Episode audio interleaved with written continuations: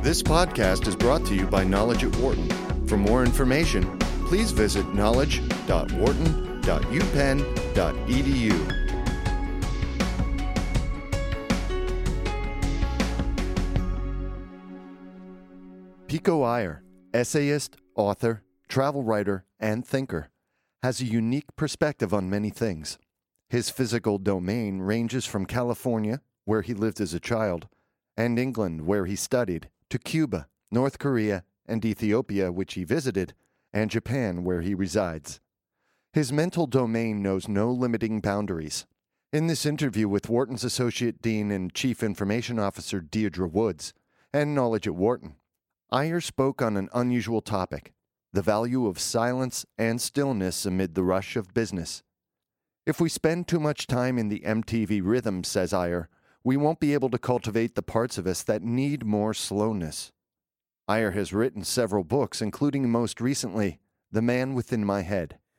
Uh, Pico, thank you so much for joining us today. I'm delighted to be talking to you again. So, uh, chronic distract chronic distractibility seems to have become part of our lives. Uh, what do you think are the causes and what are the consequences for individuals and organizations? I think the causes are just the acceleration of the world, the bombardment of information that comes in on all of us at the moment, uh, increasing with each year, and just uh, ironically our methods of communication. And somehow, the more ways of connecting and communicating we have, the more sometimes inundated we are, and the harder it may be for us to communicate deeply. And so, I, I suppose I feel almost as if many of us are on an accelerating roller coaster that none of us quite wanted or asked to get onto, but now we don't know quite how to get off. And uh, so I suppose my image of the modern world is of teenagers uh, joyriding in a Porsche at 160 miles an hour around blind curves, which is the excitement of it, but also sometimes the unsettling uh, qualities. So um, the more time-saving gadgets we have in our lives, sometimes it seems the less time we have. Right. Uh, now, what do you think is the antidote to this condition, and, and how, have you, how have you dealt with it in your own life? Uh, I think all of us, uh, more and more of us at least, are trying to unplug and trying to consciously to take uh, practical methods to disconnect. And I think almost everybody I know has this sense of overdosing on information and getting dizzy and living at post-human speeds now. And so nearly everybody I know does something to try to remove herself, to clear her head, and to have enough uh, time and space to think. So some of my friends go for runs every day, some do yoga, some cook, some meditate. Uh, but I think all of us instinctively are feeling that something inside us is crying out for more spaciousness and stillness to offset the exhilarations of this uh, movement and um, the, the, the, fun and diversion of the modern world. Uh, and what I do is probably pretty extreme. Uh, and I'm maybe even close to being a Luddite, but I do live in rural Japan uh, without any media and with no TV, I understand, and until recently with just dial up internet, uh, where I don't have a car or a bicycle or any means of transportation other than my feet. Uh, and I've never used a cell phone, which I'm not proud of, but I managed happily to do so until, you know, 15 years ago I functioned in my mobile, busy life without a cell phone, and I feel I can still do that uh, equally well now. And I suppose I really try severely and rigorously to ration my time online or in the midst of these beeping machines that seem to be moving more quickly than my mind can. So uh, I only go online at the end of my day after I've finished my writing, and then I try never to spend more than an hour on all my emails. And beyond that, I really uh, am never online at all. So I've never been on Facebook and I don't tweet. And I can see all the wonder and the new possibilities of those, but I just don't trust myself at the mercy of them. Right. Now, uh, uh, since you mentioned uh, Facebook and Twitter, we have generations of young people who are growing up with uh, almost relentless text messaging and Facebook connectivity and uh, you know exposure to all uh, other forms of social media. Uh, what impact do you think this will have on their lives, especially their work lives in the future? Well, I've got to admit that I'm talking to you now as somebody aged 55 who's more or less tethered to the habits of my generation and all that I grew up with. And I think if I were 16 now, I would be just as hooked on uh, Twitter and texting and everything else as all my classmates. Uh, and I think humans, in some sense, don't ever change. So a 16 year old today will find ways to be just as, as soulful and deep and contemplative in the midst of all these new tools as I do in the midst of my old tools. But of course, the danger is that our attention span gets ever more fragmented. Uh, the more text messages we're sending and receiving, the less time and energy and thought we have to give to everyone. And just my sense is that most of us humans, when put in the way of temptation, nearly always lose out to the temptation. We're rarely strong enough to get the better of it. And so I find already that with my little laptop, I have the Library of Alexandria and six billion people in my room all the time.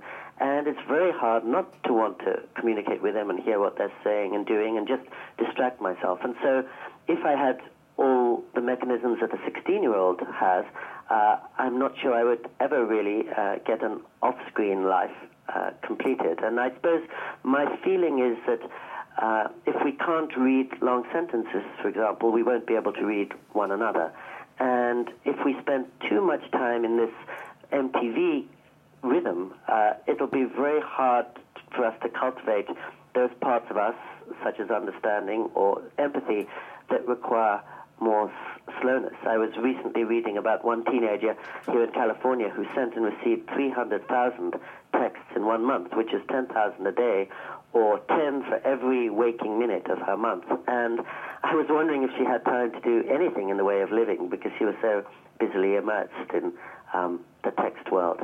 So I think every generation has its dangers, and when I was young, there were other new machines that were likely to take me hostage. But uh, so I don't think the modern younger generation is worse off than we are, and in many ways they're better off. But I do think they have consciously to confront certain of these challenges and temptations we didn't have to think about. And it's interesting. I was on a radio program a couple of weeks ago talking about this.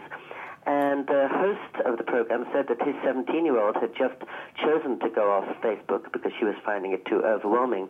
And as we were talking, one young person after another called into the show and saying, uh, to say, yes, we're really having too much of this and we're trying to find a way to escape it. And I frankly wasn't expecting so many kids, 18 or 20 or 13, to be so explicit about saying they wanted uh, to be away from these machines.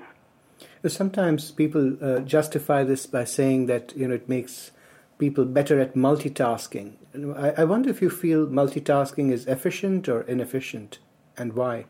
Well, I, I know many people know much more about this than I do, probably both of you included. And there are surveys which show that multitasking loses, you know, billions of dollars a year, and that 28% of an office worker's uh, time is lost through multitasking. Uh, surveys have found that n- nobody can get more than three consecutive minutes free at her desk now in an office, and that the average website uh, is visited for only 10 seconds. So all of this to me suggests that if you're trying to do many things at once, you can't really do any of them properly. And I'm not saying that really in a censorious way, but more just in terms of basic human happiness, because I know in my own life, my happiest moments come when I'm completely lost to a conversation or a scene or a film or a book or a piece of music, and when I lose track of time and I have the luxury of continuity and I'm able to give myself up to talking with a friend, for example, not just for 10 minutes, but for 10 hours. That's the great luxury, and I think that's what makes me feel happiest and most whole. And so I think if we are multitasking, and if we're uh, skittering on the surface of ourselves in, in many places at once, then something in us is getting denied and neglected, and it's probably the best part of us, which is to say, our, our soul. So I'm always interested in the possibility that as we multi- multitask and try to do more and more things at once, we're also actually achieving less and less. And at the end of the day, wonder why we haven't completed our to do list. And you know what you just said reminds me of, a, of something that happened when I was at a conference some years ago. And the speaker asked, uh, you know, uh, the people in the audience, uh, uh, uh, how many of you are listening to me right now? And of course, everyone put up their hands. And then she said, how many of you also have your cell phones or Blackberries open in front of you and are also checking your messages? And at least half the audience put up their hands and she, she said, okay, so half of you are honest about it.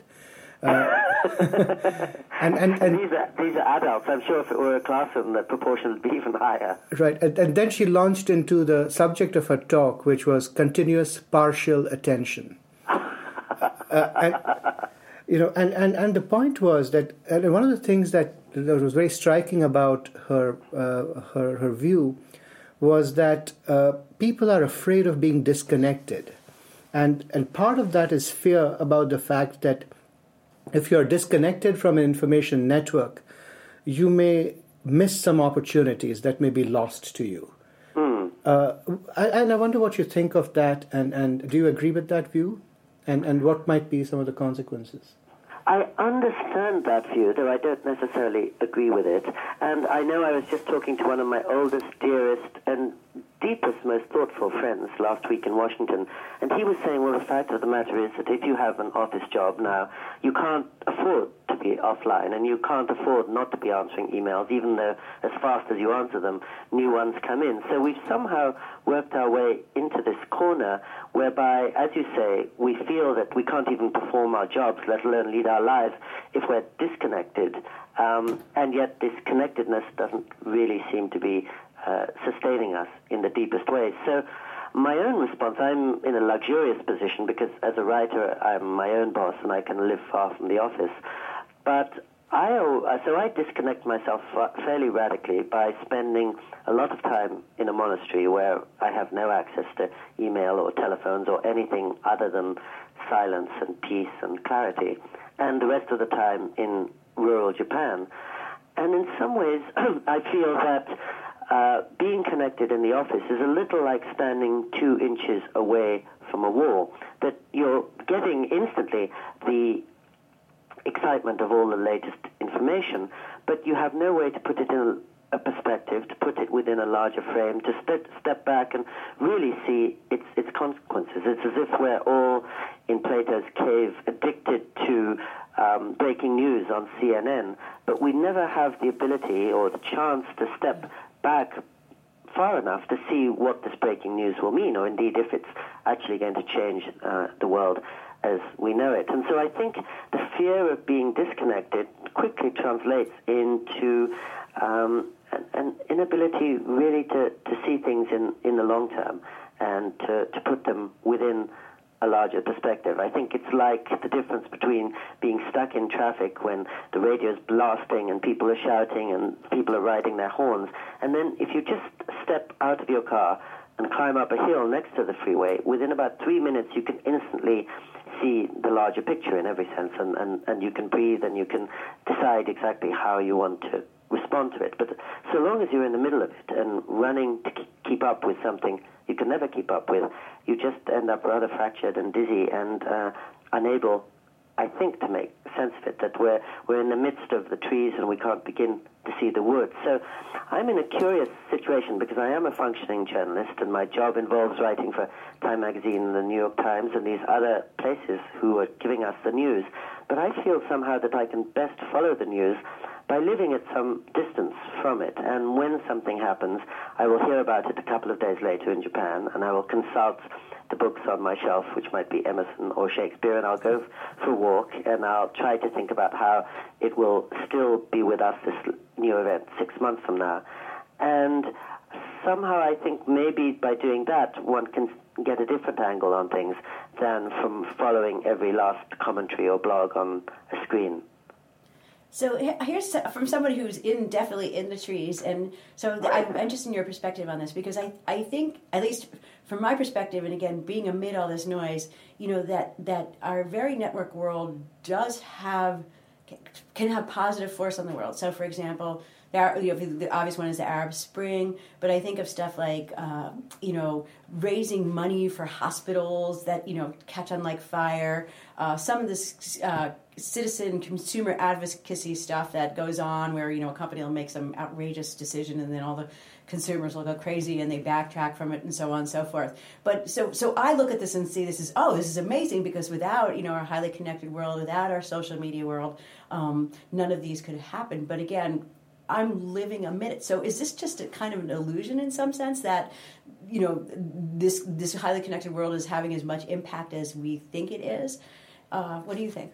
I, I love your point, and, and you're absolutely right. For example, I couldn't live in rural Japan on a tourist visa while my family and my bosses are in New York without technology. It's only uh, emails and before fax machines that allow me to live 6,000 miles from the office, and it's only planes that allow me to live uh, um, a continent or an ocean away from my mother, but still to feel that she's only a few hours away if I have to go and see her.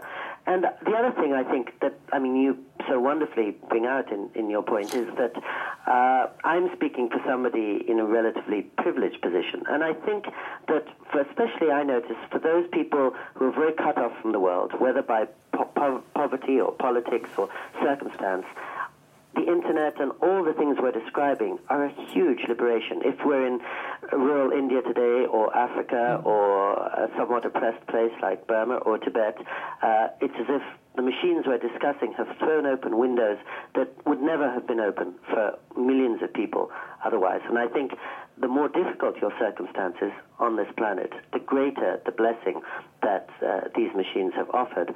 Uh, conversely, I think those of us who are lucky enough to be in a country like this and to have quite a lot of freedom and mobility already, uh, we uh, we have to think a little more closely about what the machines are giving us and what they're not giving us. And I think there's an inherent disequilibrium almost in our thinking, whereby whenever something new comes along, we're understandably excited and we see all the ways that it changes our life.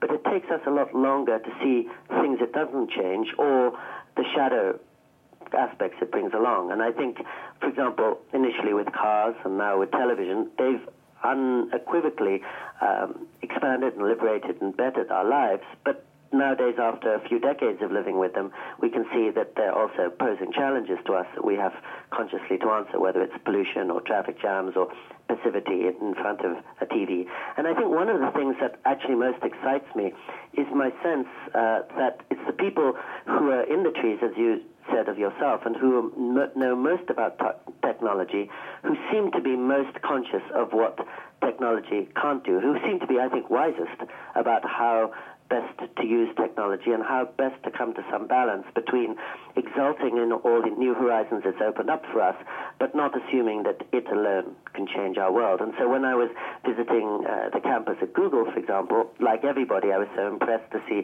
the meditation rooms and the trampolines and the playpens and the way that uh, that company makes sure that uh, its workers have a lot of time free from the office because that's where the creativity takes place. And um, when I wrote a piece in the New York Times about quiet, I was impressed very quickly to hear from one of the leading voices of Silicon Valley who wrote to me and said, Well, so many of us here observe an internet Sabbath, and we're the ones who've helped to give the world the internet and who've helped to help to expand possibilities with it. But we also know that it's really important for us to spend a day every week or a couple of days offline so as to nourish ourselves and so as to be able to have the vision to see how best to guide uh, the internet revolution. And um, I, I was struck too that it was Intel that was the one that experimented with almost enforcing quiet time, four hours of uninterrupted time every Tuesday on 300 300 of its workers a few years ago because it realized that only by turning off the machines could they come up with the ideas that would make um, Intel a, a, visionary company. So uh, you're absolutely right. Uh, I think it, I wouldn't, we wouldn't want to deny or forget all the benefits of technology. But uh, and I think, as I might have said before, I, I don't distrust technology. I just distrust myself using it. In other words, it's opened up this amazing candy store. It's just that I, when set loose in a candy store, never stop and then end up with a stomachache and a headache. So I think the challenge is not to uninvent technology or to reverse it or to wish it weren't there, but just to be very precise and conscious of how we're making the best use of it and, and, and the, what wisdom we're bringing to it so that we're not its slave, but we're its equal in its way partner. Do you have any insights about why this stuff is so addicting? You know, as you said, you, you hold yourself back from it. Um, I think it's because it's so fun and it's so tasty. You know, if somebody put a bowl of gruel or oatmeal in front of me now, I wouldn't begin to start eating it. But if somebody put a bag of tortilla chips with salsa, I would never stop, and then I would suffer the consequences. So the only reason that some of us are wary of technology is because um, it's so enticing, distracting, endlessly fascinating. You could I think choose any topic and get lost on it for weeks on end. Uh, in on the web, and so much of what you would be finding is really useful and would be impossible to find 10 years ago and actually does deepen one's thinking or, or extend one's research. So uh, I think I find I'm only scared in life of the things that are really pleasurable because I don't know how um, to mete them out in a way. And I think the addictiveness is, is a sign of its power and, and seductiveness. I think television makes us quite passive, but internet technology really engages us and often makes us very active. I, I, that's great. I, I want to go back to the point you uh, uh, mentioned a bit earlier about the the quiet time uh, at some companies. Now, uh, almost every company wants its employees to be innovative, and I wonder if you could uh, speak a little bit about what you think is the value of silence and solitude in encouraging creativity, which is so crea- uh, critical to innovation. Yes, well, in my experience, silence is where we come upon depth and spaciousness and uh, intimacy, and it's also where we find things inside ourselves we didn't know we had inside ourselves. So, so when I'm uh, talking uh, superficially to a friend or answering an email or going through my round of activities, I'm really talking from the surface of my personality, and there's very little that comes out of me that surprises me. But when I'm in silence and I can collect myself, so to speak, and begin to sink slowly down through the depths of myself, um, it's it's an amazing journey into kind of outer space, except it's inner space, but uh, into these areas that I never would have imagined um, exist. And so, I mean, this all sounds very abstract, but uh, 20 years ago, um, a friend of mine here in California who teaches high school said that he took his high school classes every spring to a Catholic monastery for three days, and that even the most jittery, testosterone addled, hormone driven, restless 15 year old Californian boy only had to be in silence for a few days and suddenly he sunk into some much deeper, more spacious, and actually happier part of himself to the point that after a couple of days there, he never wanted to leave. And so I went up to that same place, uh, although I'm not a Catholic and although I'm not a hermit. And I did find instantly that silence was making me, as soon as I stepped out of my car, uh, there was this thrumming silence all around me, but it wasn't the absence of noise. It was the presence of something else. It was something very invigorating. And I walked straight into my little room and I began writing. And I couldn't stop writing for four and a half hours. And since then, I've been 60, 70 times back to that monastery, sometimes for as long as three weeks. Uh, and I found that um, it's the one place where I can step outside myself and step outside my life and thus see better what to do with both of them and, and what to do for the next six months and what my priorities are and what I really care about. Um, as in any situation, it's only by stepping foot outside it that you can really put it um, in the round, see it in the round, and, and see what direction you want to take it in. So uh, I think silence is both the sort of cradle of creativity and the one place where uh, you can see what to do with your noisy, non-silent uh, life. And let's see, I was just going to say something else. That's right, which is that I think in some ways I've always thought that the paradox of any technological revolution is that you you you can only you need to go offline in order to find the wisdom and emotional clarity to make the best use of your online life. Um, online is an amazing wonder world, but you have to step back from it in order to see how to navigate it. And I think that's where um, silence helps. Uh, many companies are also, you know, uh, like you uh, you said about Intel, uh, encouraging meditation as part of wellness programs. Uh, do you uh, know of any evidence about what kind of results they have seen with this? I think lots of great evidence. Unfortunately, I'm not an expert on this, so I haven't been keeping in touch with it. and I, I, somebody just a couple of weeks ago sent me a wonderful story about Gandhi, who apparently once said, This is a very busy day, so I need to meditate two hours rather than one, which I think uh, has been my way of operating a lot. Uh, so I, I'm afraid I don't know the fruits of it, but I do spend a lot of time with the Dalai Lama, and he, as an empiricist and a scientist, has been following and to some extent instigating a lot of experiments to see what are the concrete secular ecumenical um, fruits of meditation. And I think they found that in terms of compassion, peace of mind, and clarity, where they actually have been um, hooking machines up to monks and, and registering their brain movements, they've found tangible evidence for the fruits of it. To such an extent, I believe that in Wisconsin now, which is the center of a lot of this research, 200 public schools have made meditation part of the curriculum because um, the same way they would make physical activity or uh, certain health exercises part of um, the day's activities because they found that uh, it's uh, it's so invaluable for their students' health, whether or not those students have any spiritual or religious commitments. So I think there's a lot of evidence out there, growing every year, um, and and research is being conducted in Wisconsin, Berkeley, Stanford, uh, Princeton. I think lots of lots of our universities, uh, Emory too, um, so that we have tangible uh, evidence for what meditation can do. And I say this as somebody who's never formally meditated myself, but I think if you're a writer, you're spending a lot of time sitting still at a desk, and it probably comes to something similar. Now, you've traveled extensively around the world. Uh, what have you learned about the way companies globalize their operations, and what could they do differently? I am very, very impressed by the way companies globalize, uh, and the, it's it's easy. Uh, people, many people I know, are always criticizing globalization, and and corporations are easy to find fault with. But I think that uh, companies, by sh- by shifting their product with each market actually are making this a much more diverse world. That the world is not becoming homogeneous.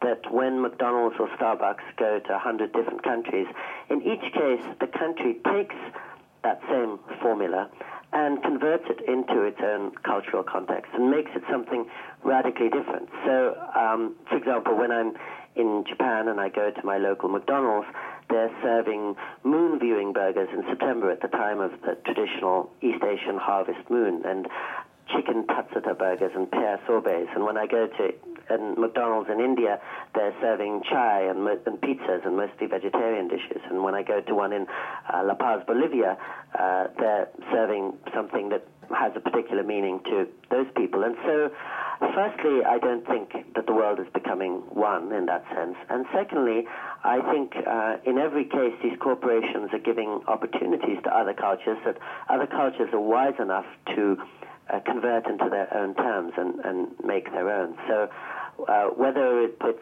Coca-Cola or Starbucks or any of the big corporations we can think of, uh, I think they're canny about how cultures are diverse and that many of us can learn from that wisdom. Now, uh, capitalism, uh, you know, was built on the Protestant ethic, whereas Karl Marx once uh, famously said, "Accumulate, accumulate. That is Moses and the prophets." Is this drive towards accumulation compatible with a worldview based on compassion and kindness?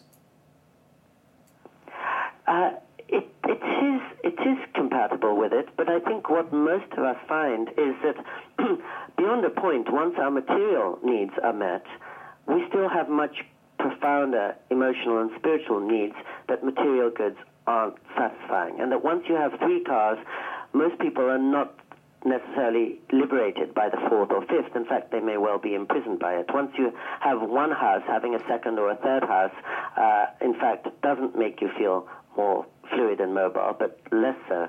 And what I notice, um, in of course it's the case in the West, but in my adopted home in Japan, and I think it's quickly going to become the case in China and South Korea, and maybe one day in India, is it it's a wonderful thing when people can finally satisfy their material needs. But um, like us with the internet, once they have access to it, most of us buy more and more and more, and then wonder why we're still feeling so lonely or um, so directionless or so inert.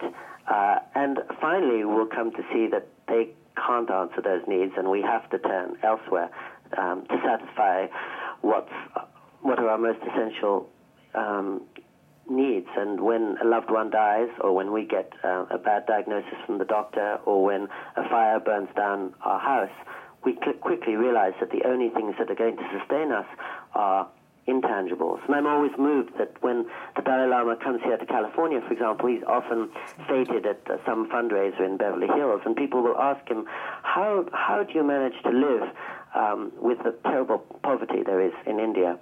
And he will look around him in this room full of very, very affluent people in, billion, in, in Beverly Hills, many of whom are seeing a therapist every day of the week and are on their fourth weddings or fourth marriages, and will say, well, there are different kinds of poverty. Um, and for sure, India and many countries have much too much material need. But um, psychological and emotional need can be even more paralyzing sometimes. So uh, I don't think accumulation itself is a terrible thing, and we all need enough to get by. But accumulation as an end in itself is probably short-sighted and, and um, is never going to satisfy us. So one of the you know one of the things we've been thinking a lot about here at Wharton is our, our MBA curriculum and uh, just our business curriculum overall. You know, we teach 18 to 21 year olds, we teach 27 year olds, and we teach 33 year olds, and then executives. And uh, you know, is there a place for uh, you know thinking more, thinking less about material goods and more about overall wealth in uh, in a business program? Do you think? Oh, I think I think definitely, and I think some of what you've been telling me, and I've been learning from you in this conversation, points that out. The fact that businesses do try to make time for um, for, for meditation, for example. That I have a friend now at the Drucker School here in Southern California whose only task is to teach mindfulness, um, just the way that Japanese corporations used to take all their employees to a Zen temple for three days every year for um, not just a corporate retreat, but I suppose an individual retreat. So I think, um, and all the notions that we hear now of gross national happiness, for example, I think all of these are useful correctives, and I'm, I'm thrilled that so many people in the business world are not just aware of, but actually encouraging um, these reminders that in some ways affluence is not a matter of what you have, but what you don't lack. Um, and if your your if your needs are satisfied, um, that is the ultimate state of affluence. Somebody with three million dollars may still be starving for more, and somebody with a tenth of that amount may feel that he's living in an absolute state of contentment, and that second person is really more more affluent. And I think businesses, and I'm guessing business schools, are, are very wise about that and, and realizing that somebody who is just looking single pointedly at um, the bottom line is probably not going to serve the bottom line as well as somebody who's got a, a wider perspective and is more conscious of invisible or intangible things. So, uh, one, one final question is: do, based on what we said, uh, do you think it's possible to be a so-called Zen capitalist, and if so, how? I, I love that idea, and I think um, I, yes, I think it's it's not just possible, but maybe desirable to have um, to have our inner and our outer wealth in balance, and to um, both to be trying to make the world a more comfortable and and richer and more exciting place, as so many of our technological pioneers have done, but also um, to see that fundamentally it's it's our inner resources that are going to get us through. And I think one of the happy developments in the present moment is to see people like Bill Gates, who've used so much wisdom and ingenuity to make billions of dollars, now using that same ingenuity and, uh, and, and, resourcefulness and determination to give billions of dollars away to the people uh, who are most in need of it. And I think probably many people might have thought of Steve Jobs as, as a Zen capitalist. And I think if you look at many of the people who in the 21st century are seen as models of worldly success, one reason we take them for models is that we feel that they have a lot going on inwardly and invisibly, and that it's not just that they've accumulated the most tokens on the monopoly board, but that they, they radiate either um, happiness or clarity or peace or some something that we envy. And I think that's why in a previous generation, someone like Warren Buffett um, still holds such appeal to many people because he seems like uh, a man at, at, peace with himself and, and uh, uh, despite and in the midst of his, his great success and his riches. So I think uh, I think a Zen capitalist is probably what most of us are aspiring to because uh, we need the capitalism in order to take care of our loved ones and ourselves and have a comfortable life. But we need Zen to make sense of that life and to put it all in perspective. So um, I, I, love I love that phrase, and uh, and I think it's within the reach of all of us, probably. Great. Uh, Pico thank you so much for speaking with us. Thank you. It's really been fun. For more business news and analysis from Knowledge at Wharton, please visit knowledge.wharton.upenn.edu.